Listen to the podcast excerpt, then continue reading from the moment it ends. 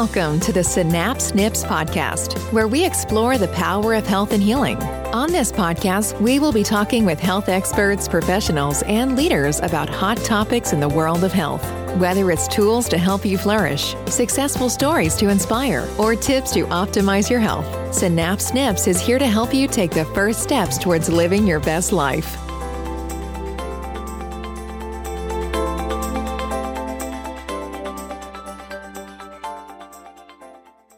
Welcome to Synapse Snips. This is Dr.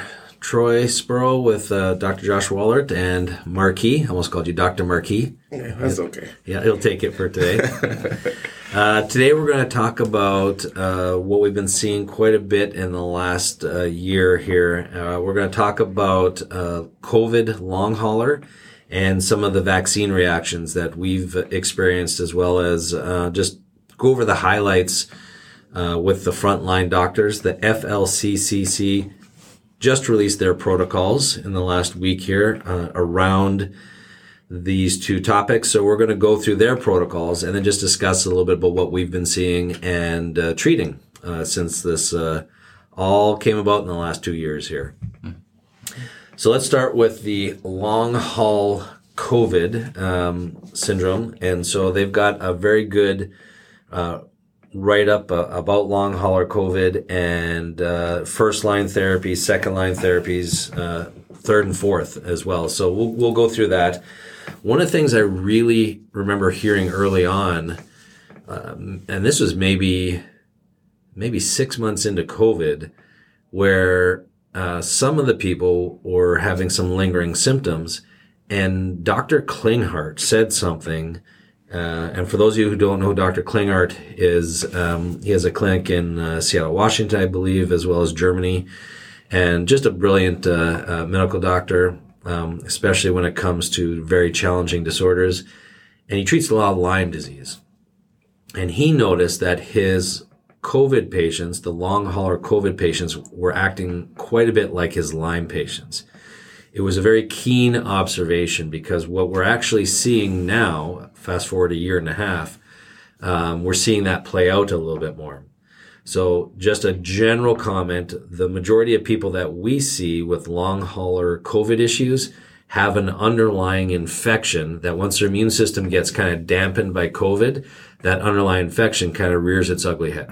And a lot of times it's what I'm going to call Lyme, Lyme syndrome which is basically the the Lyme bacteria, but also the the co-infections that go with Lyme. We've also seen other viruses rear their ugly head, like uh, Epstein-Barr virus or shingles has come back in a lot of people. There's there's quite a bit of people with shingles post-vaccination, and that's that's a, a dampening of the immune system response, and then the viruses and the infections that are dormant, if you will, uh, rear their ugly heads. So that's the majority of what we're seeing. So uh, the overall highlight of this, we're going to talk through each little part. Uh, hopefully, people can recognize what's going on. But just in general, because of the stress of the last two years, because of COVID itself, because of introduction of the, the vaccine program, we're actually seeing a general dampening of our immune system responses. And so this is very, very important to discuss, talk through, uh, and we want to be continually working on raising our uh, immune system response. And you'll see that actually reflected in a lot of the FLCCC uh, protocol, their I recover protocols. So I just think that um, uh, Dr. Pierre Kory, Dr. Marik, are, are, and the other doctors that contribute are, are brilliant with how they've assessed through this and uh, brought out these protocols. So I thank them first and foremost.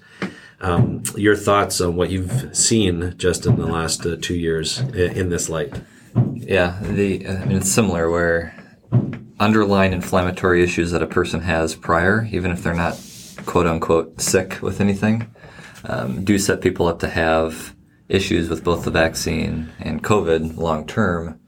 Um, even if, like I said, even if they don't feel like they were unhealthy to begin with a lot of us are walking around with latent infections and stressors and whether it's mold toxicity or environmental toxins or bad diet that if there's one trigger in covid and vaccines are significant triggers it, it pushes them over the edge even if they didn't have COVID very significantly, right? The long haul COVID symptoms do not match up with the acute COVID symptoms. Right. You can have pretty mild COVID and have persistent symptoms. You can have aggressive COVID and not have any problem afterwards. So it doesn't necessarily match that.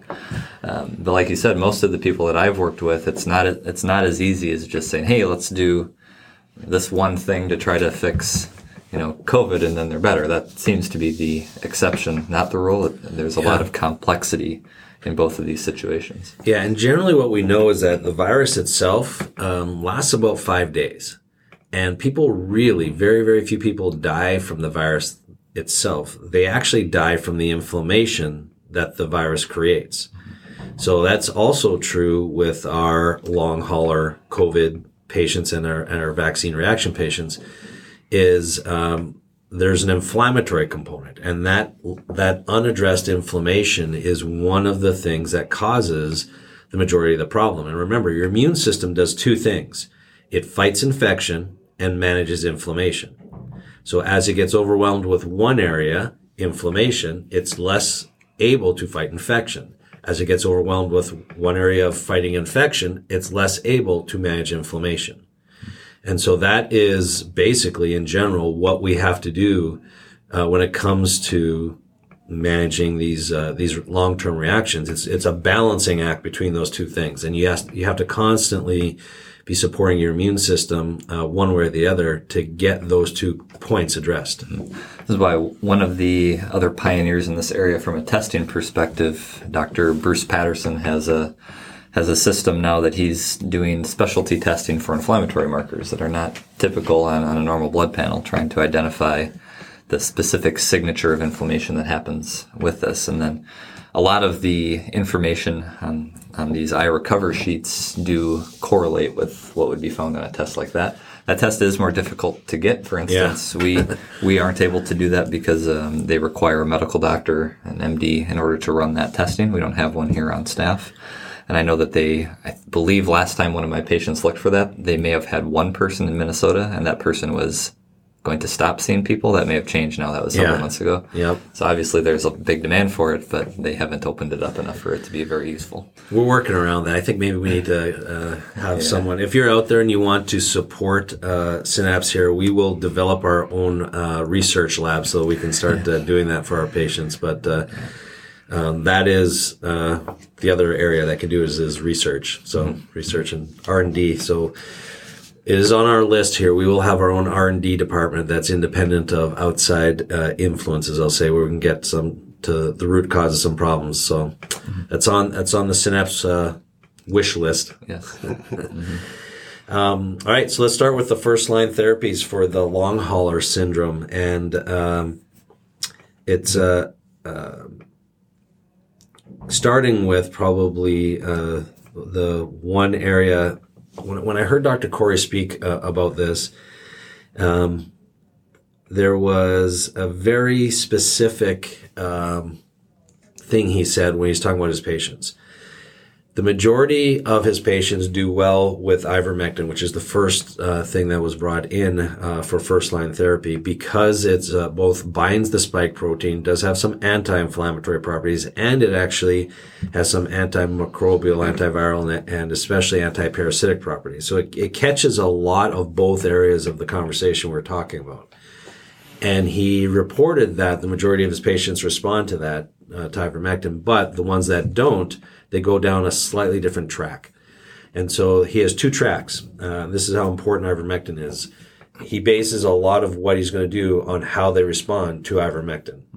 So if they're ivermectin positive, they, he continues down that track. If they're ivermectin negative responsive, then he adds in some other uh, second line therapies, third or fourth line therapies. So we'll, we'll, we'll start with that one. Ivermectin, it's slightly different dose uh, than acute COVID is what they're using, 0.2 milligrams per kilogram of body weight, but um, it is uh, very effective as uh, um, as a treatment. And so he's only, he's generally only doing that for one week, but uh, we've had some patients that have had to be on it quite a bit longer when it's in when it's more of a Lyme scenario. Yeah, exactly.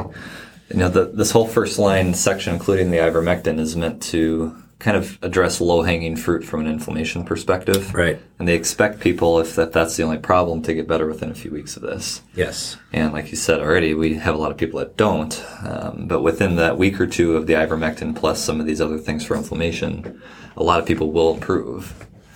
Yeah, and uh, uh, to your point on the inflammation, the the next recommendation is prednisone, which is uh, a steroid and anti-inflammatory uh, for three weeks. And so uh, I remember hearing Dr. Orso, an oncologist out of California, talk about if there was one medication that he wouldn't give up during his whole acute COVID scenario, it would be prednisone. So to save the majority of, of lives, he would keep that one first and foremost because of its anti-inflammatory properties.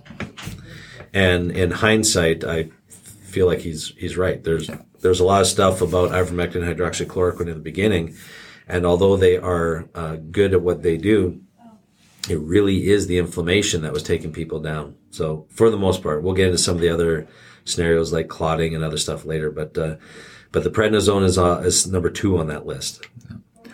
The next one is one that a lot of people have not heard of: uh, low dose naltrexone. That's something that we utilize in a lot of immune situations. Naltrexone itself, at high dose, is a different type of drug, more like a narcotic. Yeah. Uh, but at low dose, it doesn't have that effect. It has an immune stabilizing effect. So again, this is an anti-inflammatory immune benefit by using low dose naltrexone. There's also a benefit with um, uh, people's stress response. So uh, we'll use that with people who have been uh, depleted because of lack of sleep, stress, pain, uh, inflammation, especially intestinal inflammation, uh, can really uh, diminish a lot of the hypothalamic pituitary adrenal axis scenarios where historically we used to call it adrenal stress. Whereas LDN can help with balancing that immune system response, it actually has an impact on your ability to manage stress as well, which uh, is a secondary effect and, and is quite helpful in scenarios of overcoming any t- any chronic anything. So historically, we know if you have chronic illness, that eventually you'll you'll be fighting off some level of depression at some point. and so uh, this becomes a nice balancer, and a lot of people will will actually respond well mentally um, by bringing this one in. Mm-hmm. All right. The next two are more on the nutritional side. Yes. And these are things that we use a lot in a lot of situations. Um, fish oil and vitamin D. Vitamin D has gotten a lot of press for yes. COVID and for good reasons. Uh, a lot of people still then will have a immune dysregulation because of the lack of vitamin D and and the fatty acids too, the omega three. Both of those are important for regulation of immune function. Yeah, and uh, vitamin D is uh, one of the key modulators for uh, autoimmune, as is omega three fatty acids. So it's uh, interesting to me that uh, uh to help balance uh, uh, autoimmune, we always start with vitamin D, omega three fatty acids, and glutathione as our main mm-hmm. areas to help with the immune system, the balancing of it. omega three fatty acids is very anti-inflammatory, helps protect the cardiovascular system, as well as the the immune system properties that it has. And then vitamin D uh, is really uh, something that I've been surprised. People, I've had people on higher levels of vitamin D, and their labs don't reflect much gains. And I've seen that more in the last two years than than before. And uh, I'm not saying uh, people need to go to this high level, but uh, I had people on 10,000 IU's daily, and um, it bumped up their vitamin D just minimally. So we had to actually have them go up to 15,000 IU's daily for a uh, full month or two to get their labs normal. On the FLCC chart, they actually have a vitamin D chart uh, that they have uh, as far as the vitamin D, and their levels are a little bit different than what we're talking about here. But uh, you can use that uh, that level that to help guide you as well. Yeah, they essentially do a loading dose uh, in a lot of situations with yeah. an initial high dose vitamin D, then then vitamin D based off of body weight, which I haven't seen before, but is yeah. interesting. There was yeah, there's one um, uh, research uh, study done that uh, kind of discerned through that, and I heard Dr. Kory talking about that. Uh, mm-hmm and uh, Dr. Orso, actually, sorry, not Dr. Kory, Dr. Orso talking about that off of body weight. So that's starting to become a, a newer trend, if you will, in the people um, uh, fighting this. So it's uh, been it's very very interesting. Yeah. All right. So that's you know, like we said, the first line therapy that that is the first line therapy that, that they use. We sometimes add in other things. You mentioned glutathione. There is research that a lot of people who struggle with COVID have low glutathione status. So I think that from an antioxidant perspective is an important thing to remember. It's not on this sheet that we're looking at here from the FLCCC, but um, are there any other frontline things that you like other than what's on this list? Um, yeah. So for for me, uh, I'll also look at uh, some of the some of the um, stuff I've been using. Uh, I'll look at some other antioxidants that have some Lyme mm-hmm. implications. So I've been using uh, more recently higher dose resveratrol uh, from Japanese knotweed to to help with some of the cardiovascular stuff. Uh, it's a little early for me to to speak on uh, results with that, but on paper it looks great. Makes sense. yeah. Yeah. Uh, yeah, and then um, um, we I've used uh, biocidin uh, quite frequently with uh, success, and that's an, an herbal product for anti mostly antimicrobial. But uh, what seems to be happening is remember a lot of your immune system lines the gut, and so we see a lot of GI problems. So by restabilizing that GI scenario and just getting people sleeping better, that helps. I'm just going to mention one other thing. This is now, being medical doctors, um, the front line uh, wouldn't necessarily look at this, but all of my people that have had long hauler COVID scenarios also have a uh, sleep disorder that we tend to look for, at least the physical part of the sleep disorder, the upper airway resistance syndrome, which for us, we use a chiropractic adjustment to help the occiput in the airway. We open up the airway.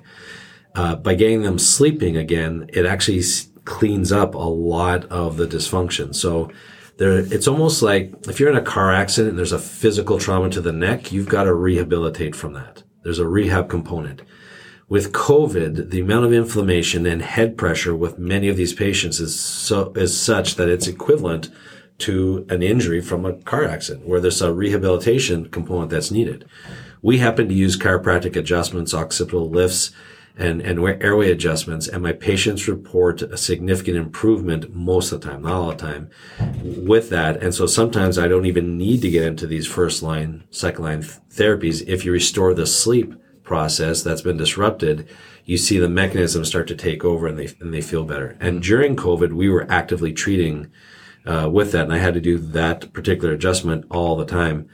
Uh, that and open up some of the digestive um, um, areas like the bile duct system, the intestines, and make sure those were working uh, properly. And that is a bit of a game changer. That's something unique in our world where when you do that, it would, I feel, minimize the need for a lot of these medications on the frontline therapy uh, approaches. But uh, we can't forget about the basics of getting good deep sleep. And when you have something like this and then your sleep gets uh, interrupted, that's a game changer. Mm-hmm. All right, let's talk second line stuff. Um, so there's second and third line therapies. Maybe we'll just kind of bulk those together a little bit because you go yeah. from one to the next. Um, really, it's ramping up different types of anti-inflammatory medications. So these yes. are these are all medications.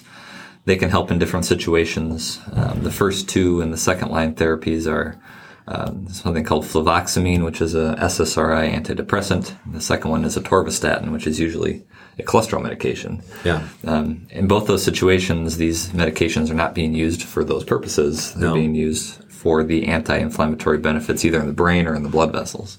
Yeah, we've not personally used those here with our protocols with our nurse practitioner or anything, but uh, uh, I feel like we've we skip to more the the fourth level stuff, and yeah. we see uh, results with that. We've not had to go to these no. these particular ones. Same with the third line one, Maraviroc. I don't know if I'm saying that correctly, but that's an HIV medication mm-hmm.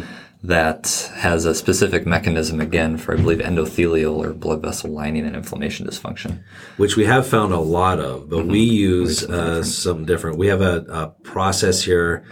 Um, where we measure the endothelial lining dysfunction with a, a, some technology called the EndoPAT. And I believe, I believe in the EndoPAT uh, world, there's only three here in the state of Minnesota that we're in. Mayo Clinic has one, the U of M has one, and then we have one. But I believe we're the only clinic that actually is using nutri- nutritional therapies to actually uh, correct the imbalances. And we're having and seeing really good results using different things like resveratrol, nitric oxide balancers, and then uh, ArterioSil um, products. So we're, we're seeing good changes with the stiffness of the arteries as well as the endothelial lining. So we really haven't had to go to these types of things uh, yet, yeah. but um, there are some there's some interesting things uh, within that uh, that conversation that uh, we'll get to maybe in a different podcast. Sure, yeah. I've had a few patients that have used at least the statin and the fluvoxamine, and I would say it's those alone have not been the home runs where it's the end all be all type of thing. So there are, like we said, a lot of other things that we can do from a brain and vascular inflammation perspective that yeah. don't require the medications. Because there are side effects with those too. So level four uh, line therapies, this is where, uh, quite a bit more where we tend to jump to mm-hmm. using those because that's more our world. And uh, with with uh, second and third line therapy medications, there's always side effects. And so I, I historically have worked to help people limit or minimize their side effects as much as possible. So there's a lot less potential for side effects, but you also want to make sure you're making enough of a change that they're actually getting better. Yeah. So let's start with uh, one of my f- favorites. Uh, curcumin is the is the first one in the adjunctive therapies. Uh, 500 milligrams twice a day, and then uh, um, this has been demonstrated to repolarize the macrophages. And so I'm going to talk a little bit about that because one of the things that we're seeing with some of the long haul COVID, we've got people with brain uh, symptoms. We have some people with like uh, numb feet or, or numb hands. And curcumin is something that helps quite a bit with that because of its uh, impact on the macrophages. We've been seeing lymphatic congestion and your macrophages, when they go and clean up a lot of the, the debris in the body, and inflammation is like a forest fire, it's going to leave debris. It's going to leave some casualties to your cells. And the macrophages have to go in and clean it up. Well, that's a lot of work. So you have to keep though that lymph system moving and flowing. Cur- curcumin is amazing for that. Uh, I take a shake every day um, that is just loaded with it, and uh, it's mostly for uh, uh, congested lymph, even though it helps put out the fire. It's an anti-inflammatory as well. It's very similar in some ways to the resveratrol that you mentioned. Yes, yeah. You, know, the, you often find products that have those coupled together. Um, I have both of those in my morning shake. All right. So the next one is um, one that I had used in the past for mast cell issues, Nigella sativa um, also called um, oh shoot, I'm forgetting the the name of it now. I'll think of it as we talk about it. But Nigella sativa has specific anti-inflammatory benefits. It also has an ingredient that I believe is somewhat like hydroxychloroquine. It has a quinolone type of uh, ingredient in there as well. Um, black seed oil is the other oh, yeah. name of it. Yeah. yeah. So that's uh, you can. There's a lot of companies that'll sell black seed oil, and so they you know, are, this recommends using quite a bit of it. Yeah, and I've I've seen it forty milligrams per kilogram. Yeah, so that's a lot per day. Um, and so that's again, I, I use that in certain other patients that don't have a COVID problem at all because I find that it's a tolerable mast cell and, and histamine modulator. Which I'm just going to say this too. We have seen such an increase in mast cell mm-hmm. yeah. issues since uh, in the last two years. Uh, more people with seasonal reactions mm-hmm. um, with COVID, and then I've also seen people have the exact opposite reaction. But they're usually because they were doing stuff for COVID. Yeah, yeah. And Dr. Orso also, in his interview uh, he did uh, about a month ago now, talked about many of his COVID patients come back saying, "Thank you for c- clearing up my allergies." And he said, "What do you mean? We weren't working on your allergies. We are just trying to help you with COVID." Yeah. And it was mostly vitamin D related. And you and I joke saying, "Man, I wish we had that result with our patients just yeah. by improving their vitamin D." Because we we, we look we've been looking at 25 years. I've been looking at vitamin D because I saw a study way back when I was in school. Um, this is when the Flintstones were around, and uh, um, it was uh, essentially showed how vitamin D was more effective than the flu shot at that time. And so uh, so we've been focusing on that for 20 years. So we measure vitamin D with everyone. And just by getting that one, uh, marker improved helps with a, quite a few things. And so, with Dr. Orso commented on just the pure volume of people with allergies, we're just getting the vitamin D back into a normal range seemed to help them. Yep. So some of the people who are focusing and taking the zinc and vitamin D for preventative reasons for COVID, listening to a lot of what we were saying, all of a sudden came back and their seasonal allergy stuff was better than it had been in previous years. Mm-hmm. The people who weren't listening to our podcast, not just ours, but other other uh, people that were talking about it, um, did quite a bit worse. So that's again to the point of just take care of your your defense system, which is your immune system, and you'll notice changes. Yeah. What's interesting on these adjunct therapies, this section four here, you could say that 80% of them have a mast cell Yeah. mechanism. They do. The curcumin does, the, the Nigella sativa does, vitamin C does, uh, luteolin quercetin, they recommend medications, H1, H2, histamine blockers, but there's natural ways to do that too, and then the Singulair that they have on here. All, all of those are in that family because, excuse me, mast cells are so sensitive to inflammation and irritation within the body and the immune system as a, as a, as a surveillance type of cell that they're, they're irritated in a lot of the problems that we see, not just COVID. Yep. Yeah. So the one of the ones you mentioned, vitamin C, we're seeing that with a, lot of the uh, people too with uh, fatigue and and uh, needing of adrenal support, like uh, like the LDN uh, we talked about, uh, and antiviral components. IV vitamin C has been very helpful with that uh, process as well. Uh, one of the other ones on the list, melatonin, again, to speak to the getting people sleeping. Again, if you do, when we do an adjustment that helps their airway open up and their ability to sleep, that helps produce melatonin naturally. However, when you un- undergo stress, infection, or inflammation, your there's a, a mechanism that happens in the brain where you don't convert tryptophan to to serotonin. Instead, much of that gets converted to a, an acid called quinolinic acid. Quinolinic acid in excess is neurotoxic. So stress, infection, and inflammation. Does that sound familiar? That sounds like the last two years. So if you just look at the, that one component of uh, conversion of tryptophan to quinolinic acid, a neurotoxic brain chemical, many people's long hauler COVID stuff is simply a, a buildup of quinolinic acid or a lack of melatonin, serotonin to melatonin. So melatonin can be needed, but again, I'm going to have people really focus on reducing their stress, their infection, and their inflammation. Doing those three things. Uh, there is a test that you can you can get. We run a test called an organic acid test that measures the quinolinic acid. So it gives us a good idea of uh, how much you, you have in that uh, area of the brain. And um, I haven't done enough of it. Again, if we had that research facility that one of you wants to help us uh, get to, uh, we do a lot more numbers. But the handful that I, I have run, I've, I've found more elevations with that than uh, than in the past. One of the other, one of the other hidden infections, I used to find that all the time. That seems to drive it a little bit worse. Uh, there's two. Um, Clostridial GI infections, and then even worse is fungal infections. And I've seen un, undiagnosed fungal infections in the GI tract really wreak havoc with that quinolinic acid uh, serotonin breakdown. Estrogen is also a trigger for that pathway, so women tend to drive that pathway more because ultimately, if you don't get stuck at quinolinic acid, Yeah. you make energy. It's a NA, you know, it's an NAD type of mechanism, which we won't get into.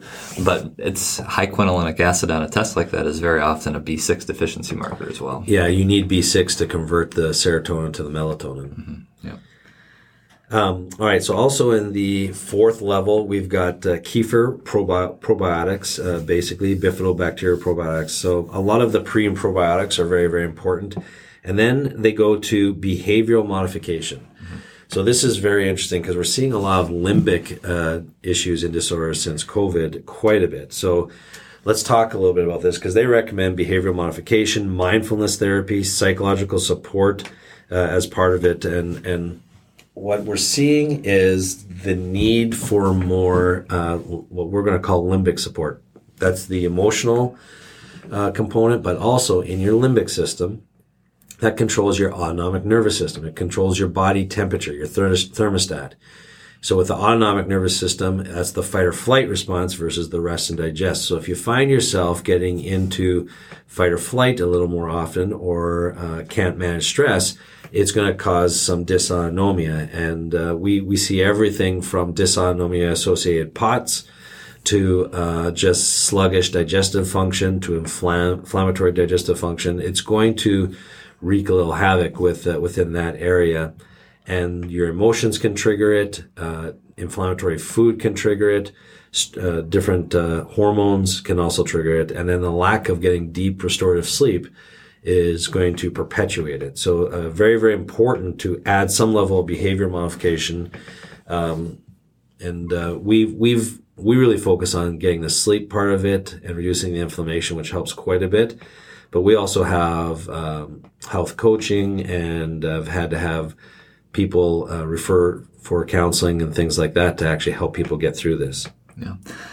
Uh, a significant increase or change in, in mental health following COVID is sometimes seen with a reactivated infection of Bartonella. Yes, yeah. And so we don't talk Bartonella very often, but it's one of the more aggressive neurological infections. And it's, if you, especially it's, it's known for causing rage or new types of anxiety, depression that you know, hasn't been uh, present before in people.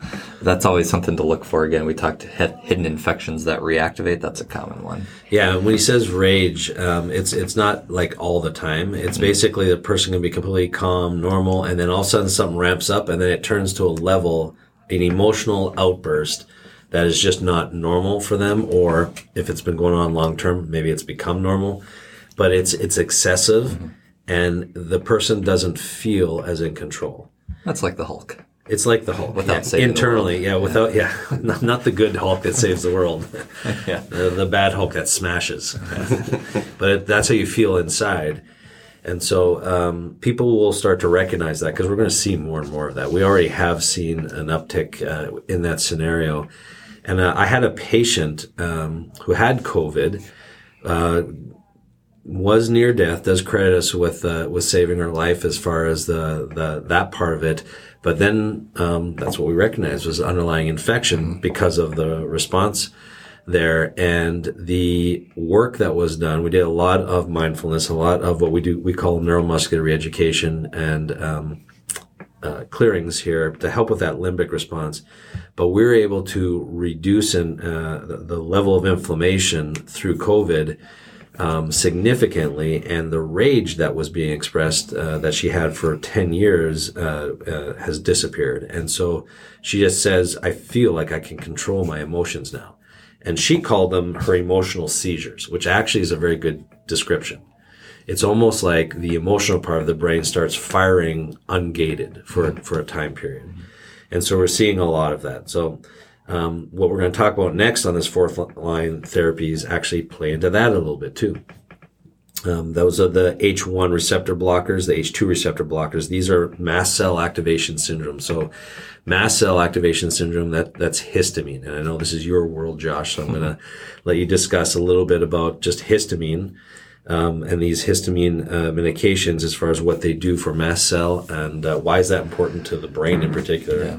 Without going into too much detail, because we did that on a previous podcast, yeah. so I'll just refer people to our past history. I think it was an allergy related. It was more allergy related, uh, where we went into detail this. on this. Yeah, again, mast cells being surveillance cells, their job is to pump out inflammation essentially to to tell the rest of the immune system where the problem is. Yeah, and they can be uh, that can happen excessively, and so when the immune system is dysregulated, that's why a lot of the other things that we're doing for COVID is regulating immune function a dysregulated immune system is going to have mast cell overactivity or activation syndrome, as they'll as they'll call it. The ways that you control that is either by calming down the mast cells. That's why the Nigella sativa, luteolin, quercetin, curcumin, vitamin C, all of that can help in that category. But you still want to block the chemicals that are being released. And so that's the H1, H2 blockers. There are people who will get significantly better taking those yeah. because you have those receptors throughout your body. People are familiar with these medications for either allergies, um, that's the H1 blockers like Claritin, um, even um, um, no, there's others, but and then the H, yeah, yeah. So the H2 blockers are more known for for stomach acid problems, yeah. for as acid blockers. But you have these in such wide varieties of places in your brain uh, is a big place where you have these receptors. Using these blockers, even if you're using the medication type, can offer significant symptom benefit. It's not necessarily fixing the problem. You're only putting a band-aid on on this issue as you try to calm down the mast cells. Yeah, I want you to say that part again because historically I've been very opposed to using these um, and have worked people to get through the to get to the root cause problem and fix that first. But we've gotten to such a level of urgency uh, that some people need them actually to to feel better a little bit before we can get the, Yeah. the root cause It's- stuff addressed. It's always a good clue if a person says, "Oh yeah, I feel better when I take this Yeah. medication." If it's a histamine medication, whether for COVID or not, it's a big clue that histamine and mast cells are a problem. Yeah. And so we work on the other factors there so they can eventually get off the medication. Yeah, because there's long term consequences to decreasing your uh, stomach acid uh, um, as far as the, the actual process of that. So it's not getting to the root cause. So it's, but it is potentially helpful. And there are some other things that can work through, like uh, with stomach acid in particular. Uh, we know it's zinc and histamine dependent, and so there's there's mechanisms there. And if you're not sleeping properly, the vagus nerve that supports the release of these of stomach acid through the parietal cells isn't gating or controlling that as effectively. So there are mechanisms to to work through, and so it's kind of like, um, and that's why a lot of people think that he- healthcare and, and medicine, medicine in particular is just black and white but really it's like a 3D, 4D puzzle that that has moving parts. It's more like Harry Potter and the, those steps and stuff that are always changing position. So that's how the body really works on the inside. And so there are different ways to get to the the level of imbalance, especially when it comes to our, our GI tract and restoring that. All right. Um, Singulair is on here, montelukast. Um, that's kind of the same thing, same Yeah. idea as the other ones. And then the last thing is uh, anti-androgen therapy. There's some some evidence that um, imbalances hormonally can trigger issues. They're using two medications to, to lower testosterone, essentially. Yeah. Great. So you guys can go through that if you go go to um, their website, which is uh, COVID19criticalcare.com. COVID 19, and 19 is 1 9, criticalcare.com. Yeah. That, that'll give you all of their protocols and stuff. They do a good job Yeah. as far as just documenting these things. Yeah. If you Google FLCCC, you'll also find it. Yes. Yep. So you can get it there. Uh, all right, so let's go into the iRecover post-vaccine treatment protocol. And so let's we're going to talk a little bit about vaccines right now and uh, um, some of the things that are being seen. Uh, I've had I had a lot of discussions with people early on about whether or not to do the vaccine, and um, right now there's uh, uh, with what we know and see, there's stuff that just isn't being discussed that needs to be discussed. Now, the frontline doctors are discussing it because they're seeing it. There are people that are, that are treating it. And um, we know at this point there's risk with getting COVID and there's risk with getting the vaccine. And so you should at least know what the risks are. And um, again, one of the challenges that I'm seeing is that it's not being uh, uh, pushed out as much as the risks of COVID are. So the risks of the vaccine is not being pushed out as much as the risks of COVID are. And so people just need to know that. The frontline doctors do a great job uh, discussing uh, that part of it. Um, I will say I can't comment on the company, but I have a uh, patient who works within the industry, and uh, they've been keeping me abreast of what's kind of going on. 'cause I just like to see see it from different angles. And this was someone who was in was in the industry, who was very much uh, pro vaccine. That was uh, just showing me some videos of the pure volume of blood clots that they were removing uh, from their patient population, and the their data all, has not been made public yet. So I'll let them release that. But their data was showing an av- an increase in frequency and a decreased average age. Um, and so that is a trend that is highly suspect of um, coming from the vaccine. So we'll find out eventually on that. But the last uh, video they showed me was a 20 year old who had a 12 inch clot removed um, from their lungs. So Uh, th- and and their data is also showing that the the majority of their patients, the high majority of their young patients, were all vaccinated. So there, it's it's data that has to be looked at from a bigger point of view. But uh, with everything else that we're seeing and treating, and the other doctors are, it uh, needs to be brought up a little bit more. And uh, I'm just, I mean, our media is doing a horrible job right now at, uh, at uh, discussing all this. Which, if you're listening to this podcast, you're probably not too. Uh, you probably know that already. So let's talk a little bit about for the I Recover post-vaccine treatment protocol. Uh, first line therapies, uh, they first talk about um, intermittent daily fasting. So let's talk about uh, intermittent fasting, and then um, and then they say or peri- periodic daily fasts. And so th- this intrigues me that they found benefit here, and I want to talk a little bit about it because I agree with it 100. percent Yeah, we just talked about that on a recent podcast Yes. too. When we talk diets, we talk fasting. Yep. One of the things I want to say just overall about the vac- the vaccine is it's very similar in a lot of ways, but has some differences to, to COVID and post COVID. Um, there there is some evidence that after vaccine, I think this was from Pfizer data that that the spike protein does seem to persist inside of people in- Yeah. in, a way that does not happen. with Which is really the big problem. It it's is, not yeah. historically people have been concerned about vaccines because of the contaminants within the vaccines, Mm-hmm. so whether it be thimerosal, which has been removed from some of them, things like that. Whereas with these vaccines, it is essentially a COVID related problem. It's spike proteins that are that are in parts of the body that they shouldn't be. Yeah, so you get a very similar type of inflammation, the goal here that's different is you you are trying to reduce that pro- spike protein load, so to speak. Yes. And the, the first line therapies between these two are very between this and the one that we just talked about for long haul COVID. Yeah. There's a ton of overlap. There is. There are some specific differences, and this fasting is is part of it. Uh, with fasting, you you really turn on your body's scavenging and cleanup systems. Yes. And so with the with the, either the daily fast, which is better, not everybody can do a daily fast, but intermittent fasting is the idea that you have a window where you eat during the day. Usually it's an eight hour eating window, like 10 a.m. to, to 6 p.m. where you can eat meals.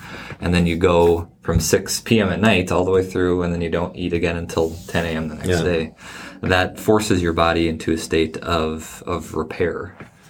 Yeah, and I like um, the fact that just recently in the uh, National Biotoxin uh, Conference, where they discussed mold illness and Lyme, things like that, they found uh, that uh, a three day fast was actually once a month was actually more uh, helpful and significant than antibiotic treatment for chronic illness. So that um, kind of lines up with what we're seeing. And intermittent fasting uh, has an important role, like you said, with the scavenging, but uh, actual elimination of the spike proteins. We need our immune system to go in and grab onto that uh, that toxin. Now, if you don't have antibodies doing that, it is up to our scavenging part of our immune system to clean that up. Yep. All right, next on the first line therapy list. Oh, we've talked about this one. Ivermectin. Yes. yeah, one of the mechanisms proposed for ivermectin is a spike protein binding effect. Yeah. And so that's why it's used in this situation. They'll use it a lot longer in a post vaccine situation than a post COVID situation. yeah. Do we want to discuss why? Well, part of it is that you're going to make a lot more spike protein with, Yeah. with the vaccine. Here's well, and the dose is higher, so you need Yeah. more ivermectin, and you use it uh, longer because with COVID, the virus replicates and then it's done after five days. With the vaccine, the mRNA vaccines anyway, not the the Johnson Johnson, you are instructing your own cells to make spike protein. And so they're not supposed to get outside of the cell. They're supposed to be presented on the, the what's called antigen presenting cell, and uh, and then you're making antibodies against it. Well, if it's circulating in your body, you've not made enough antibodies to actually bind to that spike protein. So then it's up to your uh, other parts of your immune system. Also, the mechanism of when you turn off that mRNA signaling to make those proteins is longer than five days, and that's a problem. And so uh, there's only been one study that shows um, uh, has has kind of followed up on that. So we're waiting to see more that uh, that one study out of Sweden. I think we spoke on a, on a podcast a while ago. But we're going to uh, we're going to see, and for some people, um, the mechanism appears to be uh, lasting longer. So you're not necessarily turning off the mechanism to produce more spike proteins, and they're not necessarily being contained within the cell that they're injected into. Yeah. That's that's a double whammy problem. That if if everyone has anything that they've seen that explains that, or has looked at that further as far as the um, I've looked at the Pfizer research. Um, uh, I'm going to call it a surface view because there's tens of thousands of, uh, of pages there. I actually read through the first 15,000 that were released uh, as far as um, the uh, documents, the summary documents. There's some people out there that are reading it page by page and then putting out the summaries, and that is very helpful. So I thank them tremendously. Um, so there is uh, there, there's a lot there that uh, explains why ivermectin is needing a higher dose and a longer time period with the uh, vaccinated versus just the COVID long haulers. Yeah, I wonder if part of this too is because of you know with these vaccines you're getting a change in intracellular inside the cell immune response yeah. and immune surveillance. This goes back to our um, path, you know, latent pathogen activation issue, or we see a, a lot of our patients benefit from long-term ivermectin. Part of it could be spike protein related in this situation. Some of it could be other other infections too.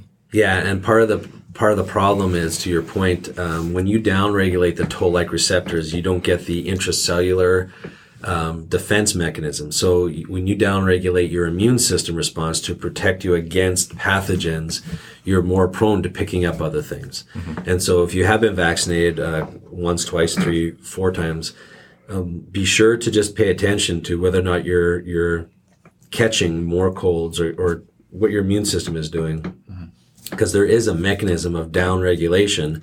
Ivermectin, like we said, has anti-parasitic, antiviral properties and those parasites and including things like Lyme, when they can get intracellular, that's, that's where they want to go actually. Mm-hmm. Uh, the viruses too. And so if your defense mechanisms are down, you're more prone to getting these other infections. And so, uh, by blocking that, not only is it helping with some of the anti-inflammatory and some of the, the cleanup for the spike proteins as far as binding, it has an impact on some of these anti-parasitic antivirals that get into the cell. So it's important to to uh, keep that clean, so to speak. Mm-hmm.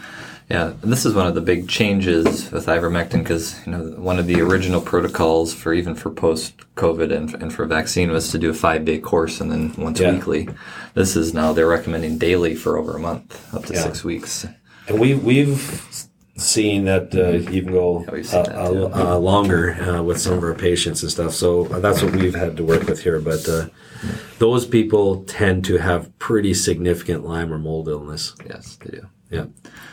All right.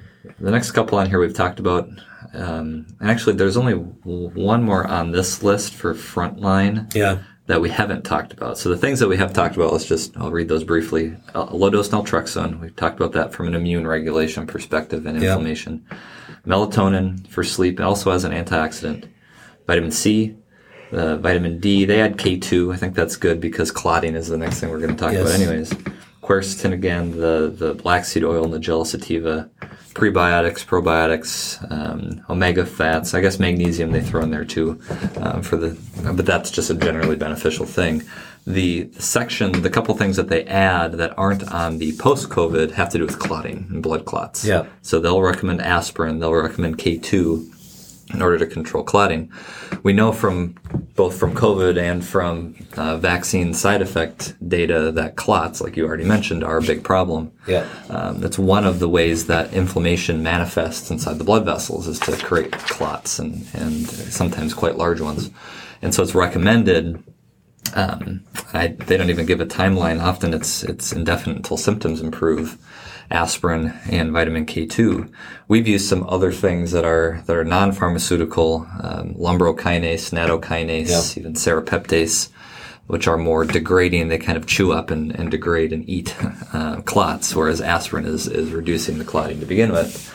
Um, but the clotting is one of the things we've seen very yeah. frequently in our practice. Yeah, quite a bit. Um, we've had. Uh, um, microclotting, uh, which we've diagnosed with D-dimer and MRI um, findings, and then we've had some pretty macro clotting where I think uh, my one patient still holds the record where had a clot from the ankle to the groin, so it was about three, a little over three feet long. So that was a that was a large clot. Yeah. Yes. And so um, the one other thing I do want to ma- mention because you went through uh, quercetin, um, Frontline does mention this on their their protocol. So go ahead and uh, look at that for more more detail. But quercetin will interact with ivermectin, so it's something where uh, they don't always have them being done at the, same time. I'm also going to mention here is that you don't do all of these therapies. You got to do one at a time, starting with ivermectin basically and the diet stuff, and then uh, start to to build off of that. Sometimes like vitamin D and the fish oils we know are, are pretty safe as far as uh, um, building, but some people are so sensitive that you, you just don't throw the whole lot at them. Yeah. So it these are the choices that people make, and we mm-hmm. rarely have people on more than than just a couple of these at a time. But uh, ivermectin is uh, is a good standby. Yeah, it is. All right. The second, uh, we also have on the the first line. They also have uh, the uh, sativa that we've already talked about, probiotics and prebiotics, and omega three fatty acids. And then the last one for the first line is magnesium, 500 milligrams per day. Um, this is really important for a lot of reasons, but magnesium is involved in 400 different enzyme systems in the body, and you have to keep your bowels moving. And so it really determines, your bowels determine how much magnesium you can take. Uh, we'll have people that require less than 500 milligrams, uh, 200 milligrams, but I've had people as high as 2,000 and some men as high as 3,000 milligrams uh, per day. And I will say the more obese you are and the more constipated you are, the more you're going to need. So that, that plays into it. Now for the second line therapies for the, the vaccine injury protocol, they've got hydroxychloroquine, uh, first there, and then intravenous vitamin C, uh, 25 grams weekly. And that, that is one of the things that we use is, uh, the IV vitamin C. Um, they also have mitochondrial energy optimizers. Um, and this, uh, this can help because there's been a lot of fatigue that goes with that. Um, we use different things to help with the mitochondria. Mm-hmm. Uh, N-acetylcysteine, which is a glutathione precursor. Mm-hmm uh, and then sulforaphane uh, or bro- broccoli extract. This is one of my favorite recommendations because uh, this wasn't on my radar until I saw what they were that they recommended it, but uh, it, it, completely made sense with some of my patients that there was a need there. So sulfur, sulforaphane, uh, there's a lot of sulfur that gets donated, and again, a lot of things like N-acetylcysteine and um, glutathione are sulfur dependent. And so it helps with the detox part of this. But the other thing that gets damaged with inflammation is your barrier system in your gut. Your immune system lines that. And the barrier system in the gut is uh, the metallothionein uh, barrier system is zinc and sulfur dependent. And sulfur can get depleted by with just all of this inflammation and the need for detoxification. So this broccoli extract or sulforaphane uh, complex is actually very, very important. And that wasn't on my radar um, with this. I had had a couple patients taking it for other reasons, mm-hmm. but uh, it completely uh, makes sense to me on this one. Yeah, it's also one of the um, one of the ingredients or, or molecules that's really good at activating your own antioxidant pathways. So if we talk, you know, with the curcumin and the resveratrol, they do some similar yeah. actions. Sulforaphane um, with the broccoli extract is a bit more potent in some sense for that. Uh, I'm kind of surprised to not see specifically glutathione in something yeah. like this because yeah. even when we've talked about this recently, especially when you use intravenous vitamin C. Yeah you're essentially depleting your glutathione temporarily when you when you use vitamin C because yeah. it's um, your antioxidant system's like a relay race, and it's like yeah. if all of a sudden the fourth person in a relay race doesn't show up one day, you can't quite finish that race. yeah, so without absolutely. enough glutathione, you're even if you give a lot of vitamin C, you're not quite finishing. I'm going to make a prediction that that will be on the list after a couple months, either after they hear this podcast or after they've had a little more experience with the next level of stuff. Because these these doctors writing these protocols are brilliant. Yeah. yeah. Um, and then um, the the other thing, and I know this might be my thing, but uh, I've done high dose iodine uh, in these scenarios with tremendous uh, effect and impact. So it's not just for thyroid and metabolism issues, but iodine has uh, the capacity to uh, be stored in different glands within our body and in the, the tissues, and it'll impact the environment to such a point that it makes it harder for infections to take root. Uh, it takes a while to get there, but uh, iodine, uh, um, nebulized iodine, has uh, impact and as far as COVID prevention, as well as just uh, getting the body flooded with iodine. And especially if you're in the Midwest of the United States or away from the ocean, we just don't get a lot of iodine you primarily get it from the ocean. So it it makes sense um, uh, with the iodine. Mm-hmm. I don't think I've seen more than a handful of people who are normal when we test iodine. No, yeah. If Some of the deficiencies are shocking. Yeah, yeah, yeah really bad.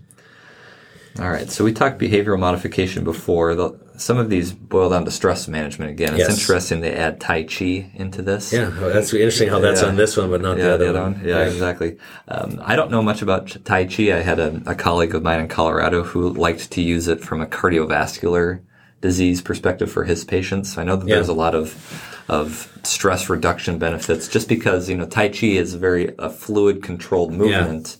So it's a bit more than. And it's about breathing. Yeah, really. exactly. It's breathing with the movement. In some ways, similar to yoga, um, although I think there's likely some difference in how it affects the brain. Yeah. The third line therapy we're going to wrap up with. Uh, I also think this is good for some of our long hauler COVID. Um, but they have it on here, hyperbaric oxygen therapy, and that that may be one of our next toys we get here, just because uh, of the impact uh, I've seen it have. So some of my patients I've referred out for it uh, have done very well with it. Um, one of my uh, long hauler COVID who is just complaining about uh, capacity at work has decreased mm-hmm. after just a few sessions, and it, it takes a while with the hyperbaric, but after a few sessions, already feels a difference. Just has oxygen to the brain. It, it is when you're, I'm you know I don't know how important oxygen is, but I hear it's pretty important. What's oxygen? Oxygen, yeah, that's a whole other podcast.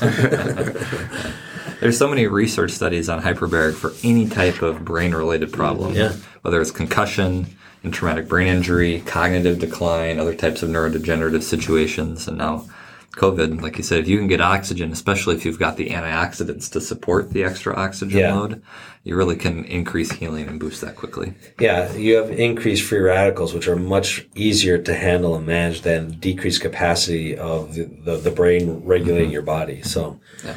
hyperbaric is uh, very, very, uh, a, very good for just in general, but for this in particular. It's similar to why we use ozone. Yeah. Too. Ozone has other mechanisms too, but ozone is just three oxygen molecules that we're trying to pump into your body. Yeah. Well, great. I encourage everyone to uh, check out the this website and the new protocols that they've just uploaded. Uh, again, I want to thank you for uh, listening and uh, tuning in. Uh, we are having our first annual 5K event for State of Grace Foundation to raise funds for um, for patients that can't afford functional medicine care. Uh, go ahead and uh, uh, check out our website www.officialsynapse.com and the information will be there. Thanks again, everyone. Take care. Thank you for listening to the Synapse Nips podcast. If you like what you heard, subscribe to the podcast and share the podcast. To learn more, check out our website at www.officialsynapse.com. Until next time, this has been Synapse Nips Podcast. We'll see you on the next episode. This podcast is for information purposes only and should under no circumstances be considered medical advice or substitute for medical care. Any information given in this podcast is not intended to diagnose or treat any disease and is at the user's own risk. Please first consult a licensed healthcare professional.